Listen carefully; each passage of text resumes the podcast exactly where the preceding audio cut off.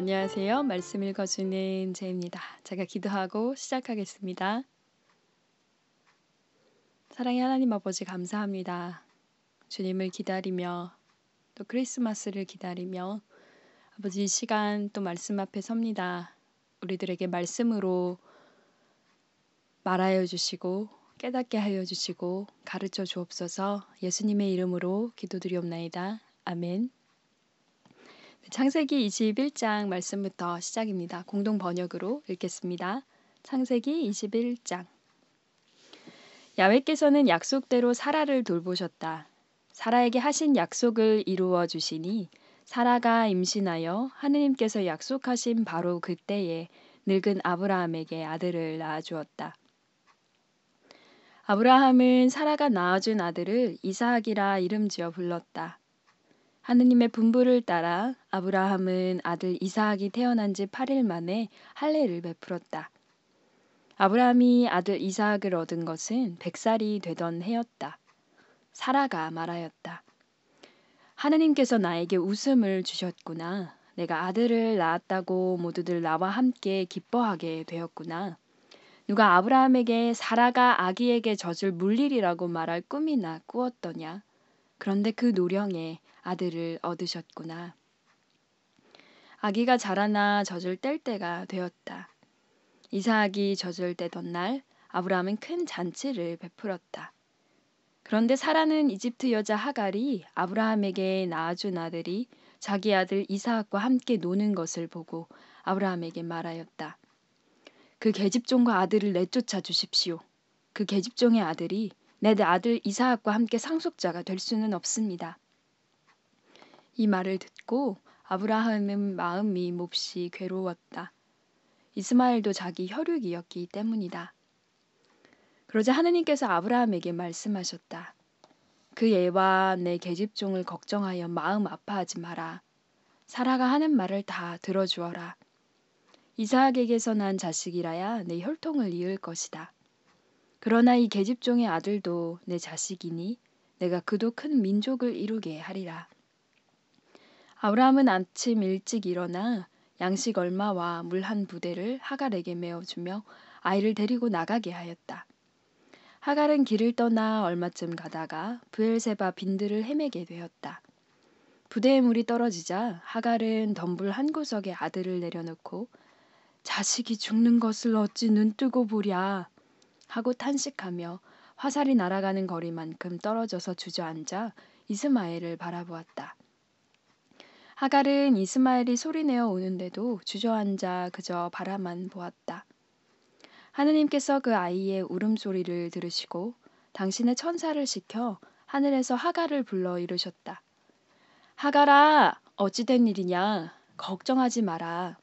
하느님께서 저기서 내 아들의 울부짖는 소리를 들으셨다. 어서 가서 아이를 안아 일으켜 주어라. 내가 그를 큰 민족이 되게 하리라. 하느님께서 하갈의 눈을 열어주시니 그의 눈에 샘이 보였다. 하갈은 큰 부대에 물을 채워다가 아이에게 먹였다. 하느님께서 그와 함께 해주셨다. 그는 자라서 사막에서 살며 활을 쏘는 사냥꾼이 되었다. 그는 바란 사막에서 살았는데 그의 어머니는 며느리감을 이집트 땅에서 골라 맞아들였다. 그때 아비멜렉이 군 사령관 비고를 데리고 아브라함을 찾아와 제안하였다. 당신이 무슨 일을 하든지 하느님께서는 함께해 주십니다. 그러니 이 자리에서 하느님을 증인으로 삼고 맹세해 주십시오. 나와 내 혈육 일족을 배신하지 않겠다고 말이요. 내가 당신에게 신의를 지켰듯이 당신도 당신이 정착해 사는 이곳 사람들과 나에게 신의를 지키겠다고 하여 주십시오. 예, 맹세하지요. 하고 승낙하고 나서 아브라함은 아비멜렉의 종들이 자기의 우물을 빼앗은 일을 따졌다. 그러자 아비멜렉은 누가 그런 짓을 했는지 나는 모르오. 당신도 말씀해 주신 적이 없었고 오늘날까지 그런 말을 들어본 일도 없습니다. 하고 대답하였다. 아브라함은 양과 소를 끌어다가 아비멜렉에게 주었고 두 사람은 계약을 맺었다. 그리고 아브라함이 어린 암양 일곱 마리를 가려내자 아비멜렉이 아브라함에게 물었다. 어린 암양 일곱 마리를 무엇하러 따로 골라내시오? 그는 이 어린 암양 일곱을 받으시고 이 우물은 내가 팠다는 것을 인정해 달라는 것이요 하고 대답하였다. 이렇게 두 사람이 거기에서 서로 맹세했다고 해서 그곳을 부엘세바라고 하였다. 부엘세바에서 계약을 맺은 다음 아비멜렉은 군 사령관 비고를 데리고 블레셋 땅으로 돌아갔다. 아브라함은 부엘세바에 에셀 나무를 심고 그곳에서 영원하신 하나님 야훼의 이름을 불러 예배하였다. 아브라함은 블레셋 땅에 오랫동안 머물렀다. 아멘 22장입니다. 이런 일들이 있은 뒤에 하나님께서 아브라함을 시험해 보시려고 아브라함아 하고 부르셨다. 어서 말씀하십시오 하고 아브라함이 대답하자 하느님께서는 이렇게 분부하셨다. 사랑하는 내 외아들 이삭을 데리고 모리아 땅으로 가거라. 거기에서 내가 일러주는 산에 올라가 그를 번제물로 나에게 바쳐라.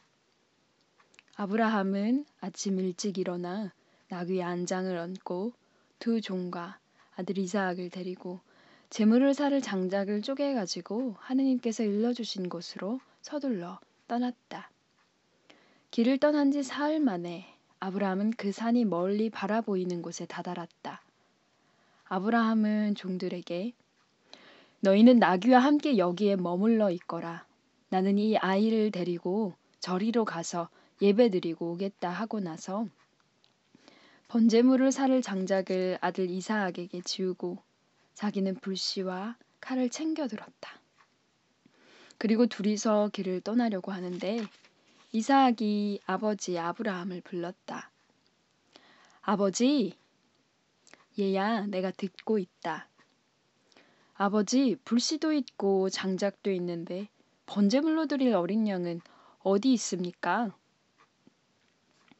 얘야, 번제물로 드릴 어린 양은 하느님께서 손수 마련하신단다. 말을 마치고 두 사람은 함께 길을 떠나 하느님께서 일러주신 곳에 이르렀다. 아브라함은 거기에 재단을 쌓고 장작을 얹어 놓은 다음 아들 이사학을 묶어 재단 장작 더미 위에 올려 놓았다. 아브라함이 손에 칼을 잡고 아들을 막 찌르려고 할 때 야외의 천사가 하늘에서 큰 소리로 불렀다. 아브라함아! 아브라함아! 어서 말씀하십시오. 아브라함이 대답하자 야외의 천사가 이렇게 말하였다. 그 아이에게 손을 대지 말아라. 머리털 하나라도 상하게 하지 말아라. 나는 내가 얼마나 나를 공경하는지 알았다. 너는 하나밖에 없는 아들마저도 서슴지 않고 나에게 바쳤다. 아브라함이 이 말을 듣고 고개를 들어보니 뿔이 덤불에 걸려 허우적거리는 순양 한 마리가 눈에 띄었다. 아브라함은 곧 가서 그 순양을 잡아 아들 대신 번제물로 드렸다. 아브라함은 그곳을 야훼 이레라고 이름 붙였다. 그래서 오늘도 사람들은 야외께서 이 산에서 마련해 주신다 하고 말한다. 야외의 천사가 또다시 큰 소리로 아브라함에게 말하였다. 내가 내 아들, 내 외아들마저 서슴지 않고 바쳐 충성을 다하였으니 나는 나의 이름을 걸고 맹세한다. 이는 내 말이라 어김이 없다. 나는 너에게 더욱 복을 주어 내 자손이 하늘의 별과 바닷가의 모래같이 불어나게 하리라. 내 후손은 원수의 성문을 부수고 그 성을 점령할 것이다. 내가 이렇게 내 말을 들었기 때문에 세상 만민이 내 후손의 덕을 입을 것이다. 아브라함은 종들이 있는 곳으로 돌아와서 그들을 데리고 걸음을 재촉하여 부엘세바로 돌아왔다. 아브라함은 부엘세바에 눌러 살았다. 이런 일이 있은 지 얼마 뒤에 아브라함은 아우 나홀의 아내 밀가에게서 자식이 태어났다는 소식을 전해 듣게 되었다. 그들의 이름은 아래와 같다. 마다들 우스, 그 밑에 부지와 크무엘이 있었는데 크무엘은 아람의 아버지다. 또 케셋, 하조, 빌다스, 이들라, 부두엘이 있었는데 부두엘에게서 리브가가 태어났다. 이렇게 밀가가 아브라함의 아우 나홀에게 낳아준 아들은 모두 여덟이었다. 나홀에게는 르우마라는 소실이 있었는데 그에게서 테바, 가함, 다하스, 마아가가 태어났다. 아멘 23장입니다. 사라는 127년을 살고 기럇 아르바라고도 하는 헤브론 땅에서 죽었다. 아브라함은 빈소에 들어가 가슴을 치며 슬피 울었다. 아브라함은 시신 앞에서 물러나 햇 사람들에게 가서 청하였다. 나는 당신들한테 몸붙여 사는 나그네에 지나지 않으나 내 아내를 안장하게 무덤으로 쓸 땅을 좀 나누어 주십시오. 햇사람들은 아브라함의 청을 받아들이며 이렇게 대답하였다. 영감님, 들으십시오. 영감님은 우리 가운데서 세력 있는 귀인입니다. 그러니 우리 묘지 가운데서 가장 좋은 것을 골라 부인을 모시십시오. 영감님이 부인의 묘지로 쓰시겠다는데 거절할 사람이 어디 있겠습니까? 아브라함은 일어나 그 땅에 사는 햇 사람들에게 절하며 말하였다. 내 아내를 안장하도록 허락해 주시니 하나 더 청을 올리겠습니다. 소알의 아들 에브론에게 말해 그의 반머리에 있는 막벨라 동굴을 나에게 양도하도록 해 주십시오. 값은 드릴 만큼 다 드릴 터이니 당신들 앞에서 그것을 내 묘지로 삼게 해 주십시오. 마침 에브로는 햇사람들과 함께 앉아 있었다. 햇사람 에브로는 성문께에 나와 있는 햇사람들이 듣는 데서 아브라함에게 대답하였다. 영감님, 내 말을 들으십시오. 그 밭을 영감님에게 그냥 드립니다.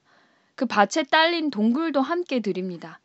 내 결애가 보는 데서 드리는 것이니 어서 부인을 안장하십시오. 아브라함은 그곳 백성들에게 절하고 그곳 백성들이 듣는 데서 에브론에게 말하였다. 그러시다면 내 말도 들어주십시오. 땅값을 드릴 터이니 받아주십시오. 그래야 내 아내를 거기에 안장할 수 있겠습니다. 에브론이 아브라함에게 대답하였다. 영감님 들으십시오. 땅값으로 말하면 은 400세겔이 되지만 그것이 당신과 나 사이에 무슨 문제가 됩니까? 어서 부인을 안장하십시오. 아브라함은 에브론의 말을 받아들여 그가 다른 햇사람이 듣는 데서 말한 은 400세겔을 당시 상인들 사이에 통용되던 무게로 달아 치렀다.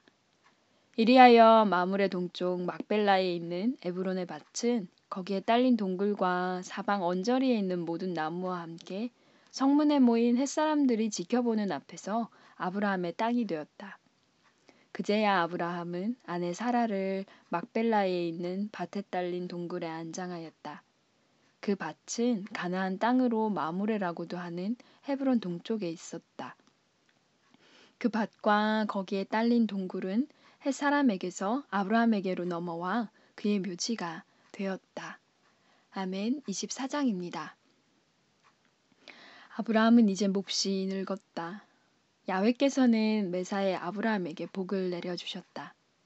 아브라함은 집안일을 도맡아 보는 늙은 신복에게 분부하였다. 너는 내 사타구니에 손을 넣고 하늘을 내신 하느님, 땅을 내신 하느님 야훼를 두고 맹세하여라. 내 며느리감은 내가 살고 있는 이곳 가나안 사람의 딸 가운데서 고르지 않을 것이며 내 고향 내 친척들한테 가서 내 아들 이사학의 신부감을 골라오겠다고 하여라. 종이 물었다. 신부 될 사람이 저를 따라 이리로 오려고 하지 않으면 아드님을 주인님의 옛 고향으로 데려가도 됩니까? 아브라함이 대답하였다. 내 아들을 그곳으로 데려가다니 그건 안 될 말이다.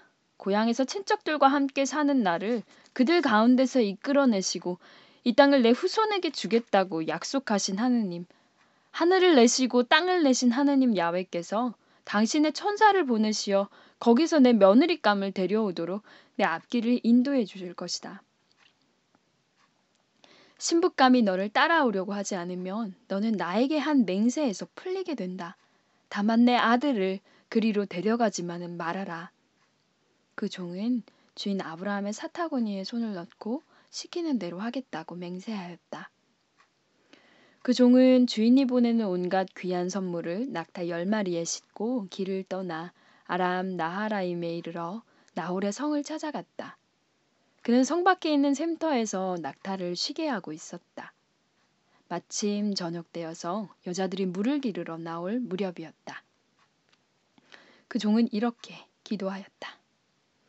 제 주인 아브라함의 하느님 야훼여 오늘 일이 모두 뜻대로 잘 되게 해 주십시오. 하느님의 신복 아브라함에게 신의를 지켜 주십시오. 저는 지금 이 샘터에 서 있습니다. 저 성에 사는 여자들이 물을 기르러 나오면 저는 그들에게 항아리를 내려 물을 마시게 해달라고 하겠습니다. 그들 가운데서 저에게 물을 마시게 해줄 뿐 아니라 제 낙타에게도 물을 마시게 해주겠다고 나서는 아가씨가 있으면 그가 바로 하느님의 신복 이삭의 아내감으로 정해주신 여자라고 알겠습니다. 이로써 하느님께서 제 주인에게 신의를 지키시는 줄 제가 알겠습니다.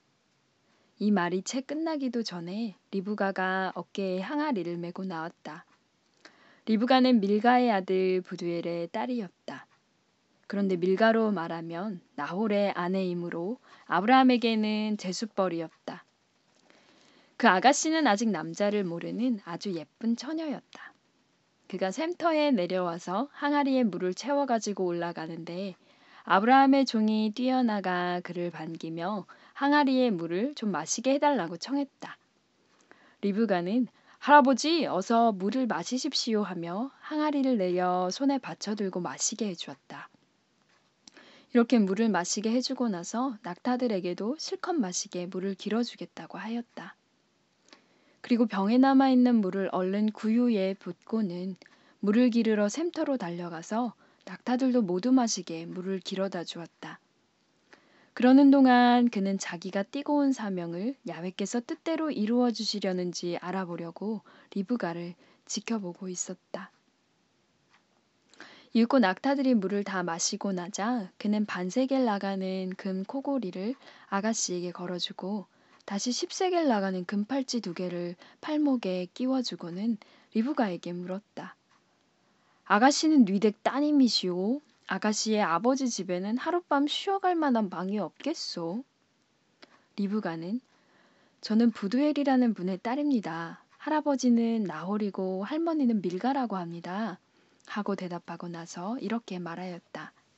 저의 집에는 겨와 여물도 넉넉하고 쉬어가실 만한 방도 있습니다.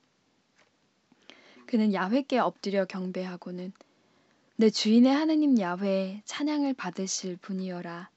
야훼께서는 내 주인을 버리지 않으시고 참으로 신의를 지키셨구나. 야훼께서 이렇게 나를 주인의 친척 집에까지 인도해 주셨구나 하며 찬양하였다. 아가씨는 뛰어가서 어머니 집 식구들에게 이 일을 알렸다. 그런데 리브가에게는 라반이라는 오라버니가 있었다. 라반이 그를 맞으러 우물로 뛰어나왔다. 라반은 코골이와 누이 동생 팔에 끼어져 있는 팔찌를 보고 또 리브가가 하는 말을 듣고 달려 나온 것이다. 나와 보니 그는 아직도 낙타와 함께 샘터에 서 있었다. 라반이 권하였다. 야외께 복받은 노인장 어서 들어가십시다. 왜 이렇게 밖에 서 계십니까? 방도 치워놓았고 낙타우리도 마련해 놓았습니다. 라반은 그를 집으로 모신 다음 낙타 등에 실은 짐과 한 장을 풀어내리고 낙타에게 겨와 여물을 주고 일행의 발을 씻을 물을 떠왔다. 그리고 밥상을 차려 내놓았다. 그러나 아브라함의 종은 자기는 심부름 온 사람이라는 것을 밝히고 그 일을 아뢰기 전에는 수저를 들수 없다고 하였다. 라반이 어서 말하라고 하자 그는 입을 열어 말하였다. 제 주인은 아브라함이라고 합니다. 제 주인은 야외께 복을 많이 받아 굉장한 부자가 되었습니다. 그는 양떼와 소떼, 금과 은, 남종과 여종, 낙타와 나귀를 야훼께 많이 받았습니다. 안주인 사라는 늙음하게 주인에게 아들을 낳아드렸는데 주인은 그의 전 재산을 그 아들에게 주었습니다. 그런데 제 주인은 저에게 맹세하라고 하시면서 이렇게 당부하셨습니다. 나는 내가 살고 있는 이곳 가나안 사람의 딸들 가운데서는 며느리감을 고르지 않겠다. 그러니 너는 내 아버지의 감은 내 일가를 찾아가서 며느리감을 골라오너라. 제가 주인에게 만일 신부감이 저를 따라오려고 하지 않으면 어떻게 할까요? 하고 여쭈었더니 주인은 저에게 이렇게 일러주셨습니다. 내가 섬겨온 야훼께서 당신의 천사를 딸려 보내시어 내가 가서 하려는 일을 뜻대로 이루어 주실 것이다. 너는 내 아버지의 감은 내 일가 가운데서 며느리 감을 골라올 수 있을 것이다. 그러니 너는 내 일가들한테로 가기만 하면 내 책임을 다하는 것이다. 내 일가들이 며느리감을 내주지 않아도 너는 책임이 없다. 저는 오늘 그 샘터에 이르러 기도했습니다. 제 주인 아브라함의 하느님, 제가 띠고 온 사명을 뜻대로 이루어 주시려거든 이렇게 해 주십시오. 지금 제가 샘터에 서 있는데 홍기가 찬 여자가 물을 기르러 나오면 항아리에서 물을 한 모금 마시게 해달라고 말을 걸어보겠습니다. 만일 저에게 물을 마시게 해줄 뿐만 아니라 제 낙타에게도 물을 길어주겠다고 나서는 여자가 있으면 그 여자가 바로 제 주인의 며느감, 며느리감으로 야훼께서 정해주신 여자인 줄 알겠습니다. 제가 이렇게 기도를 마치기도 전에 리브가가 항아리를 어깨에 메고 나와 물을 기르러 샘터로 내려오는 것이 아니겠습니까? 그래서 저는 리브가에게 물 한 모금만 달라고 했습니다. 그랬더니 리브가는 어깨에서 얼른 항아리를 내려놓으며 마시라고 하면서 나의 낙타들에게도 물을 길어주겠다고 하였습니다. 그래서 저는 물을 마셨습니다. 리브가는 낙타들에게도 물을 길어주었습니다. 전 리브가에게 니댁 따님이냐고 물었습니다. 그랬더니 부두엘의 딸이요 나홀과 밀가의 손녀라는 것이었습니다. 저는 그의 코에 코걸이를 걸어주고 두 팔 목에 팔찌를 끼워주고 나서 야외께 엎드려 경배하고 제 주인 아브라함의 하느님을 찬양하였습니다. 그분은 저를 이렇게 바로 인도해 주시어 주인님의 조카 딸을 주인 댁 아드님의 아내감으로 찾아내게 하셨습니다. 그러니 이제 제 주인에게 참 호의를 베풀어 주시려거든 그렇다고 말씀해 주십시오. 아니면 그렇지 않다고 말씀해 주십시오. 그래야 저도 제 갈 길을 찾겠습니다. 그러자 라반과 부두엘이 이 일은 야외께서 하시는 일인데 우리가 어찌 좋다 싫다 하겠습니까? 하며 승낙하였다. 리브가가 여기 있으니 데리고 가십시오.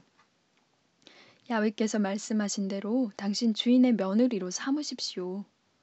아브라함의 종은 그 말을 듣고 땅에 엎드려 야훼께 경배하고 금은 패물과 옷가지들을 리브가에게 건네고 그의 오라버니와 어머니에게도 선물을 주었다. 그와 그의 일행은 융숭한 대접을 받고 하룻밤 편히 쉬었다. 이튿날 아침 모두 일어났을 때 아브라함의 종이 주인에게 돌아가야 하겠다고 하자 리브가의 오라버니와 어머니가 만류하고 나섰다. 좀 더 집에 두었다가 내려가십시오. 열흘만이라도 두었다가 내려가십시오. 그러나 아브라함의 종은 붙잡지 마십시오. 제가 여기에 찾아온 목적을 야외께서 이렇게 뜻대로 이루어 주셨으니 주인에게 돌아가야 하겠습니다. 떠나게 해 주십시오. 하고 듣지 않았다. 그들이 말하였다. 그러시다면 그 애를 불러서 물어봅시다. 그들은 리브가를 불러서 이 어른과 같이 갈 마음이 있느냐 하고 물어보았다. 리브가가 대답하였다. 예, 가겠습니다. 그러자 그들은 누이 동생 리브가와 그의 유모를 아브라함의 종과 그의 일행에 딸려 보내며 리브가에게 복을 빌어 주었다. 누이야, 너는 억조 창생의 어머니가 되어라. 내 후손은 원수들의 성문을 부수고 그 성을 빼앗아라. 리브가는 몸종들과 함께 낙타를 타고 그 사람을 따라 나섰다. 이리하여 그 종은 리브가를 데리고 길을 떠나게 되었다. 그때 이사학은 라하이 로이라는 샘이 있는 사막 지방에 와서 살고 있었다. 그곳은 네겝 땅이었다. 저녁 때가 되어 이사학은 들에 바람 쐬러 나왔다가 고개를 들어 낙타떼가 가까이 오고 있는 것을 보았다. 리브가도 고개를 들어 이사학을 보고 낙타에서 내려 아브라함의 종에게 물었다. 들을 가로질러 우리 쪽으로 오시는 저분은 누구입니까? 종이 대답하였다. 제 주인입니다. 리브가는 종의 말을 듣고 너울을 꺼내어 얼굴을 가렸다. 아브라함의 종은 그동안의 경위를 낱낱이 이사학에게 보고하였다. 이사학은 리브가를 천막으로 맞아들여 아내로 삼았다. 이삭은 아내를 사랑하며 어머니 잃은 슬픔을 달랬다. 아멘 25장입니다. 아브라함이 다시 아내를 맞았는데 이름은 크투라라고 하였다. 그는 아브라함에게 지무란, 욕산, 무단, 미디안, 이스박, 수아를 낳아주었다. 욕산은 세바와 드단을 낳았다. 드단의 자식들에게서 아수르족, 루트르족, 루투스족, 루음족이 퍼졌다. 미디안의 아들들은 에바, 에벨, 하녹, 아비다, 엘다였다. 이들이 모두 크투라의 후손들이다. 아브라함은 자기 재산을 모두 이사학에게 물려주었다. 아브라함은 소실들에게서 난 자식들에게도 살림 미천을 골고루 나누어 주었다. 그리고 그는 죽기 전에 그 자식들을 아들 이사학에게서 떼어 해 뜨는 동쪽으로 보내버렸다. 아브라함은 175년을 살았다. 아브라함은 백발이 되도록 천수를 누리다가 세상을 떠났다. 아들 이사학과 이스마엘이 그를 막벨라 동굴에 안장하였다. 그 동굴은 햇사람 소알의 아들 에브론의 밭에 있었는데 이 밭은 마물의 동쪽에 있었다. 아브라함은 햇사람들에게서 사들인 이 밭에 아내 사라를 안장했었는데 이제 자신이 그 옆에 눕게 된 것이다. 아브라함이 죽은 뒤에 하느님께서는 그의 아들 이사학에게 복을 내리셨다. 이사학은 라하이로이 우물이 있는 곳에 머물러 살았다. 사라의 몸종 이집트 여자 하갈이 아브라함에게 낳아준 아들 이스마엘의 후손은 아래와 같다. 이스마엘의 아들들의 이름을 태어난 차례를 따라 적으면 아래와 같다. 마다들 느바옅, 그 아래로 케달, 아드부엘, 밉삼, 미스마, 두마, 마사, 하닷, 데마, 여툴, 나비스, 케드마. 이것이 이스마엘의 아들들의 이름이다.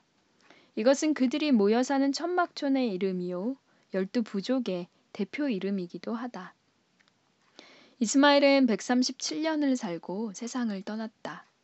이스마엘 사람들은 하윌라에서 수루에 이르는 지방에 퍼져 살았다. 수루는 이집트 동쪽 아시리아로 가는 도중에 있다. 이렇게 그들은 모든 고륙의 형제들과 맞서 자리를 잡았다.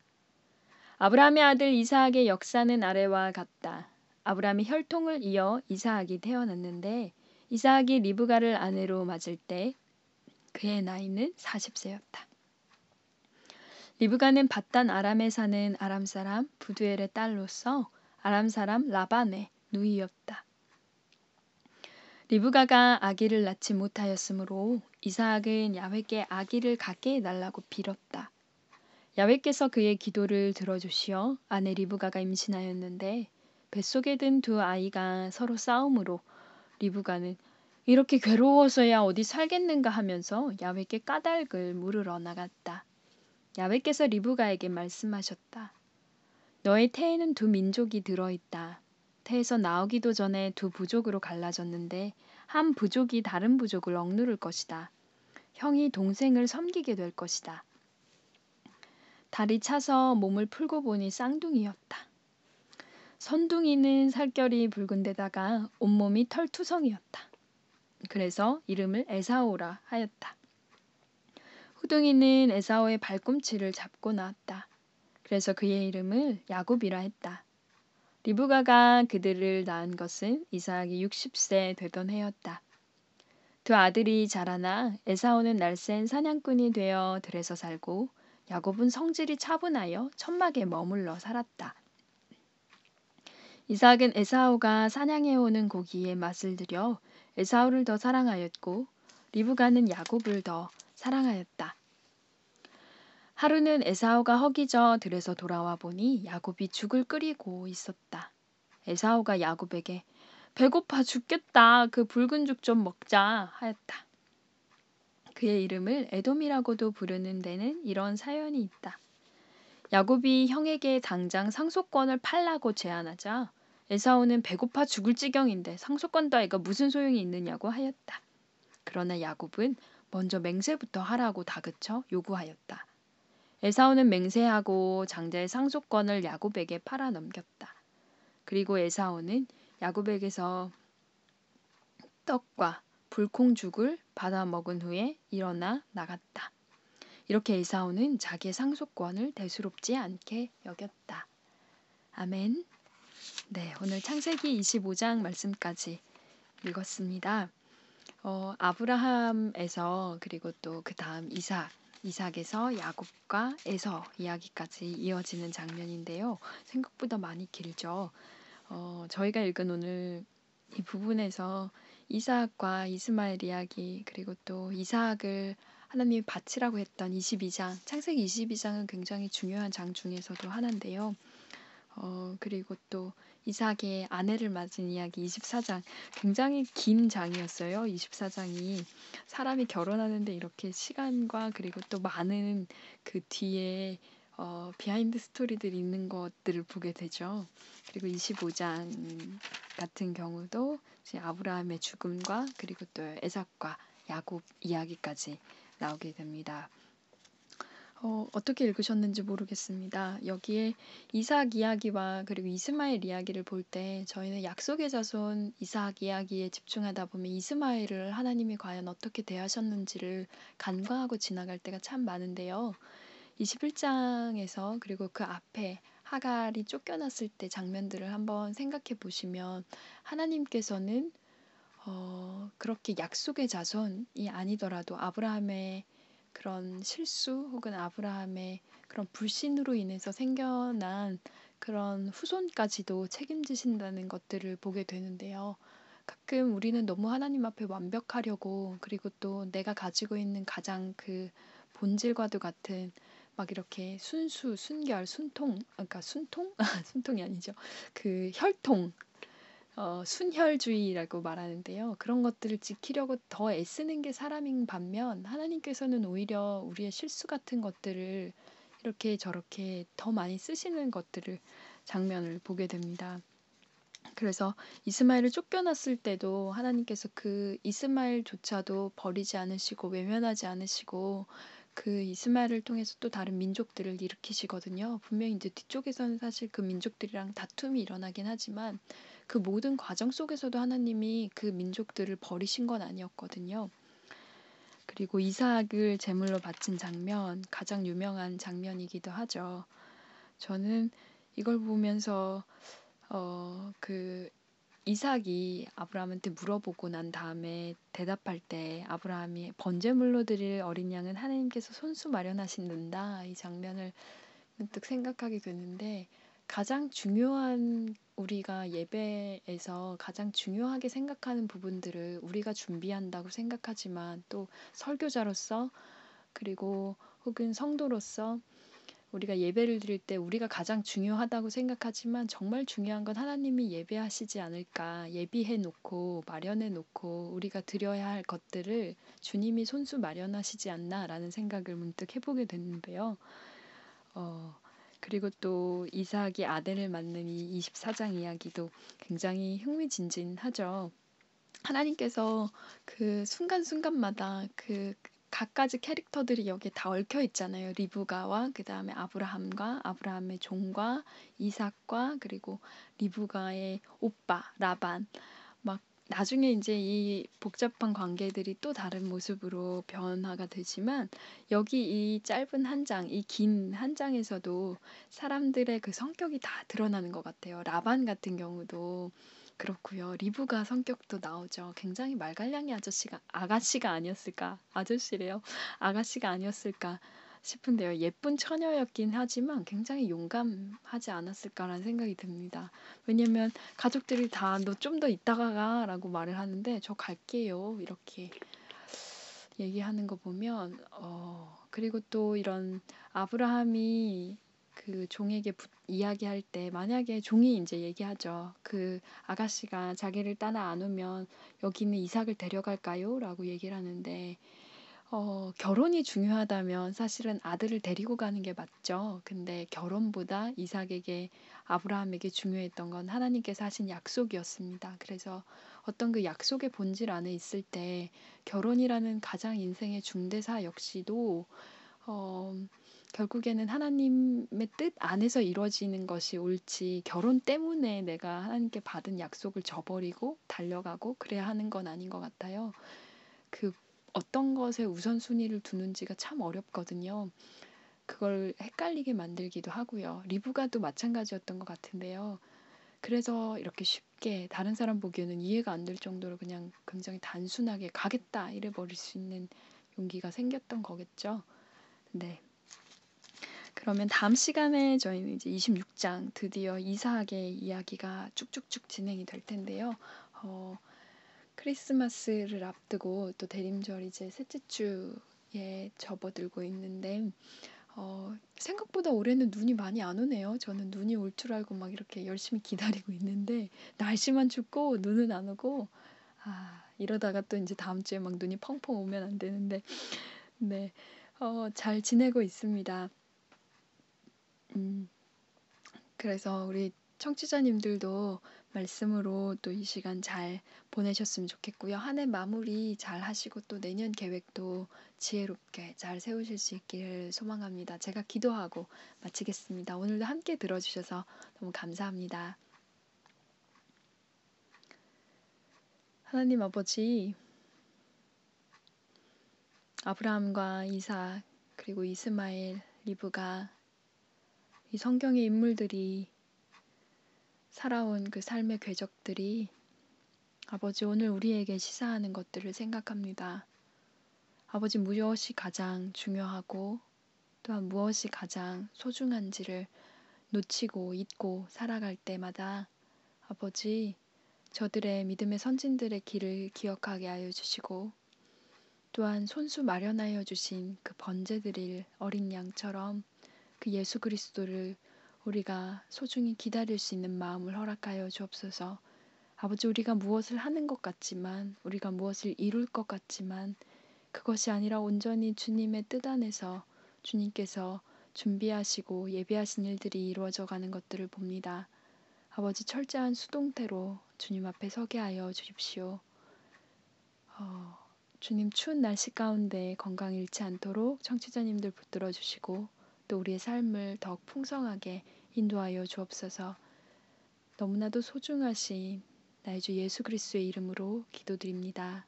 아멘. 네, 다음 시간에 그러면 창세기 26장으로 돌아오겠습니다. 샬롬 하울람 지금까지 말씀 읽어주는 제이였습니다.